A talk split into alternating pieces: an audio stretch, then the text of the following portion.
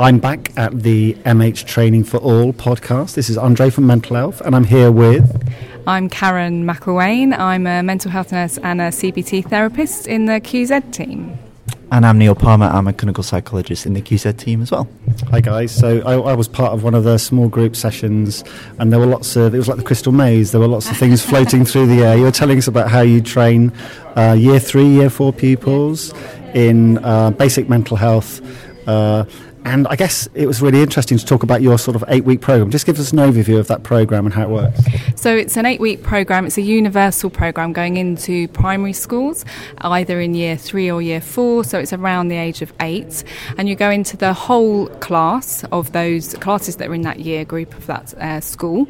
And what we're doing is promoting mental health and emotional well being for those children. So, we're not targeting individual children, we're not bringing children out of the class that have been identified as having problems we're going into the whole class on a universal level to speak to the class with their teacher present about how they can look after themselves physically, but also uh, look after their mental health and to keep their brain amazing. So we really go in and we talk to them. We start off by talking about how amazing their brain is and how they can be the best that they can be. And the design of this and the feel of this and the activities, I'll have to tweet some of the pictures because the designs are amazing. How have you kind of put that together? Um, it's not something that I was directly involved with, but I think the emphasis has always been to kind of have something that's really visually interesting, and we we encourage lots of different games and, and activities really to, to reinforce the messages. So when you came over, we were doing an activity where we were catching thoughts, weren't we? So we've we've created this thought machine that fires out a mixture of helpful and unhelpful thoughts, um, which the the kids catch in a net, and then they have to sort them between um, they put they throw away the unhelpful ones into a little bucket and then they keep the helpful ones. So I suppose that was an example of kind of how we want to make it fun, interactive, and you know it helps the kids remember what, what we've covered really. I caught loads in my pink net, but they were all negative thoughts. I think that says more about me than you. But yes, right. So um, it's interesting you said about negative thoughts as well, because when we um, start to have that conversation in the classroom with children, they start saying, "Oh, so is it good and bad thoughts or negative thoughts?" And they're using words like that, and we're really saying, "Well, in QZ, we use the language helpful and unhelpful thoughts because thoughts are just thoughts. It's okay to have thoughts. We don't talk about them as being good or bad, um, but they can help us or they can be unhelpful. So let's really identify the ones that are unhelpful, that get in the way, that make us not feel so good. Um, and then um, the opposite of that, the helpful ones that keep us going, that give us a boost. Um, so, yeah. And also, um, so in the booklet you would have seen, so we have our characters, so we introduce them right at the beginning. We have our, our friendly monster, Ed, um, who he's quite shy, he's quite quiet, um, but he's really, really good friends with his friend Chloe, who's much smaller than him, very different. She's a chameleon. And the great thing about Chloe is that um, because she's a chameleon, she changes colour depending on how she's feeling. Um, but we teach the children, obviously, we don't change colour as dramatically, but there are ways that we can spot your cues um, uh, as to how you might be feeling and also how others might be feeling. So we really try and teach them uh, how to spot how they might be feeling inside or how they can tell how other people might be feeling. Um, and then that leads us to then doing lots of work about thoughts and then behaviour as well. So really ideas from cognitive behavioural therapy from CBT. And how does it go down with the kids and the school staff and the parents?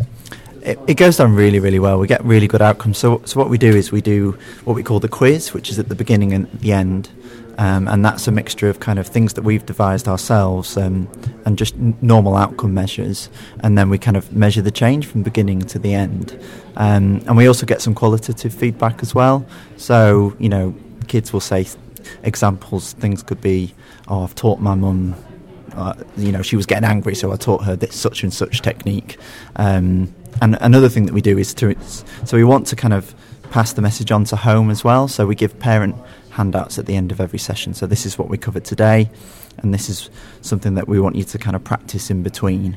Um, so so we want to get the message home as well, and, and, parents give us lots of good feedback as well. I mean, and and the, t- the teachers as well. So um, we want the teachers to be there in the class. So they're not they're not delivering the program. They're, it's almost like they're one of the children listening, um, and then we want them to be embedding the, the ideas in between the sessions as well. So it's just like a CBT, it's CBT principles. It's a lot of the work is done outside of the sessions, and that's where we really need the teachers on board to kind of embed the ideas and, and reinforce what we've what we've covered. I want it for my year one twins in Bristol. Please come to Bristol. Um, so I guess I'm interested in how it sort of fits into the broader context. So um, Jonny Benjamin, a guy I know f- through Twitter, has, has been campaigning for mental health education for quite some time. Let's get it on the syllabus. Let's get it into schools. And obviously, the government have announced fairly recently this drive to bring mental health professionals into schools. How do you fit into all of that, do you think? So there's the drive to have a mental health champion in, in every school, isn't there? And uh, there's currently some sort of mental health first aid training starting to happen in school for teachers. Um, and I think this can nicely sit al- alongside that. So the programme that we deliver is very much based on cognitive behavioural therapy. Um, and so we as uh, professionals, we're, we're trained in CBT and how to deliver that. And we have a background of delivering that to children and young people and to families. Um, when we go going into schools, te- teachers they don't feel equipped to be able to deliver on that sort of level because they're not trained sort of CBT therapists or clinical psychologists. Um, so I think it it will it will fit with working with if teachers are skilled up to to be able to. for example, spot signs and have more um, information about mental health, on a quite a basic level, I think we then can come in sort of to deliver something at a bit more of a higher level. It's like the next step on, um, whilst supporting the teachers in, in perhaps say they have had some first aid mental health training, we can then, it's kind of like the next level up really. Um, teachers, the, the feedback they give us is that they don't feel, they wouldn't feel equipped to deliver what we deliver in as much detail. They might be able to do a much more sort of basic scaled down mental health promotion delivery to children, but the detail the, um, the, the, issues that come up as well with the children in the classroom. They don't feel equipped because they're not trained mental health professionals.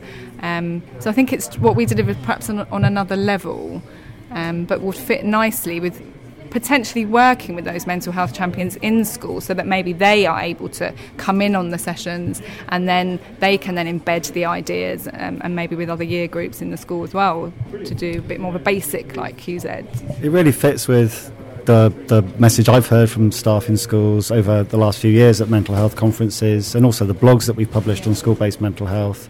You know, there's this kind of constant drive to get more mental health support in schools, but teachers, as you say, are pretty overworked already yeah. and suffering from mental health problems yeah. themselves um, in, in many cases. So I guess my last question is what you do in terms of safeguarding and safety, because I suppose this process often must bring up all sorts of issues in young people. So how do you manage that? Well, I mean, what what we need to know at the beginning when we go into a school, we normally meet with the teacher and or you know some senior member of staff and we find out what their safeguarding policy is, and we make sure we adhere to that. Um, so we're not we're not going to be there, you know, fixing the problems that come up. Um, but w- what we can support with maybe signposting, making sure that they know the right places to go. Um, if, if something is disclosed to us, then you know we'll follow the policy. We'll, we'll speak to the teacher. We'll make sure that everybody's aware and the, and the right um, channels are being followed. Really. It's really exciting work, very innovative. I loved the uh, the session earlier, so thanks a lot for chatting with me. Thank, Thank you. you. Thanks, thanks very much.